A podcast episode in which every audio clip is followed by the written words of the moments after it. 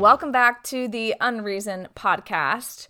Today we are unreasoning the phrase that is being used all over the internet and definitely by me all the time. It has become my personality.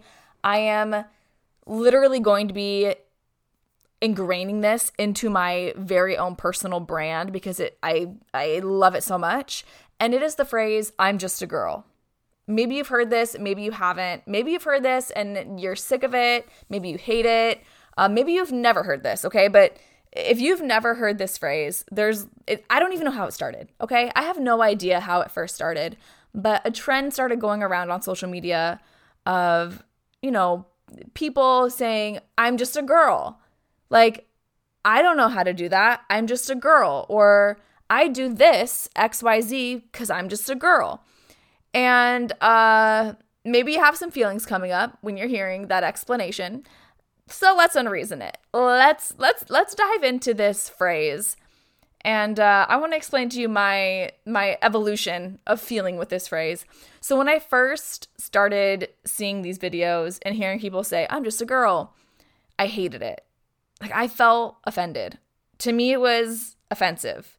I felt like my immediate reaction is, why are you reducing yourself to say that you're literally just a girl? Like, girls are so powerful and strong and can do so much. Why are you acting like you're stupid and don't know how to do something just because you're a girl? Like, you're feeding into the stereotype. I, I was so mad when I first heard this.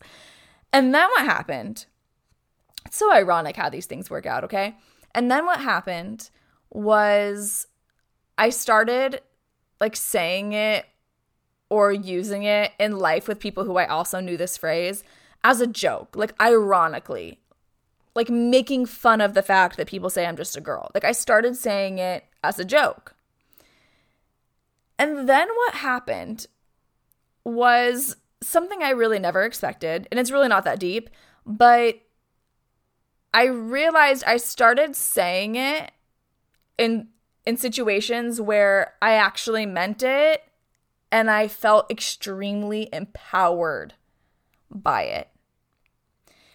It's so, so crazy because it was a phrase that I originally absolutely hated. I felt like it belittled women. It reduced us to like being just one thing. But actually, What I've what I've grown to love about this phrase of I'm just a girl, and I literally now use it all the time, because I'm just a girl. And how freeing is that, number one, and how empowering is that? I'm just a girl, and there are so many things that encompass what being a girl is. I'm just a girl, and I still can be everything that I am. I've learned how to take this phrase, and who knows, maybe like I, maybe I thought too deep into it because that that's how I tend to do things. I'm an overthinker, and I really go deep with my thoughts. Um, so I'm sure this phrase was originally intended to be just what it is and what I felt like it was when I first heard it. But it is such an empowering phrase for me now. It's really interesting too, because I feel like this little perspective shift happened around the same time. You know, the last few months, I've, I, well, it's been quite a few months now since I rebranded the podcast, went through a whole personal rebrand, and uh, have really leaned in to my edgier side, I guess you could say. I met a friend yesterday for tea. We had a little cute little tea time, catching up. And I uh, was saying to her, it's so interesting because I, for so long, like when I started the podcast and started my business, I felt like I needed to be taken seriously. So I kind of felt like my my edginess, uh, that little punk rock girl inside of me, that there was no place for for her, for that version of me in a professional realm. So I kind of pushed her deep down and uh, kind of just portrayed a more professional, girly version of me. But what, what was so ironic was during that time, during those years, I felt very burnt out. I felt like I was operating in my masculine. I did not feel authentic to who I was. And the past year, when I really started working on this entire rebrand and getting clearer and clearer on what I wanted, I just knew, because I've done, you know, so much, obviously, self of my own self-love work and and work to embrace and reconnect with my authenticity. I just knew I had to lean into my edgy side again. Like, I knew that that had to be the forefront of my branding, because it feels like the forefront of who I am. Like, I am a sassy person. I have a big personality. I can be a lot. And I felt like I just spent a lot of time trying to tone that down and convince myself it's okay. It's what I have to do because, like, it's for my business. It's in order to be professional. It's in order for people to take me seriously. But that's bullshit. That's bullshit. So what is so ironic is once I, like, rebranded and started showing up, like, really, truly, authentically, and leaned into that edgier side, I rebranded the podcast, my business. It all has an edgier feel to it now, which feels so like me. Like, I tell everybody, like, I truly feel at home now in the way I feel on the inside, in the way my brand is represented on the outside. It feels very cohesive, which is the goal, which is how it should be. But what is so crazy is the more I leaned into my edgy side, and the more I was, you know, at first jokingly saying, I'm just a girl, I actually feel way more in touch with my feminine energy than, than ever before. Like, than I can ever remember in my whole entire life. I feel like a soft fairy princess feminine goddess. And I also say that in a way that still makes me feel so powerful and confident and in control, as much as one can be, of my destiny, if you will. I know that sounds so cheesy. And maybe you can relate to this, but it's so interesting. Sometimes the things that we feel like are limiting and the things that we feel like are putting us in a box, sometimes we we need to just change our perspective on them, because those can be the things that actually allow us to step more into who we actually are and free us to be an even more real version of who we are. And for me, that was embracing my edginess and really leaning into this silly little internet phrase of, I'm just a girl. Because for me, saying I'm just a girl really encompasses everything that not only being a girl is, but everything that being me is. I'm just a girl. I'm multifaceted. I have many interests. I can be super edgy, but I also can lean into my femininity. I'm just a girl.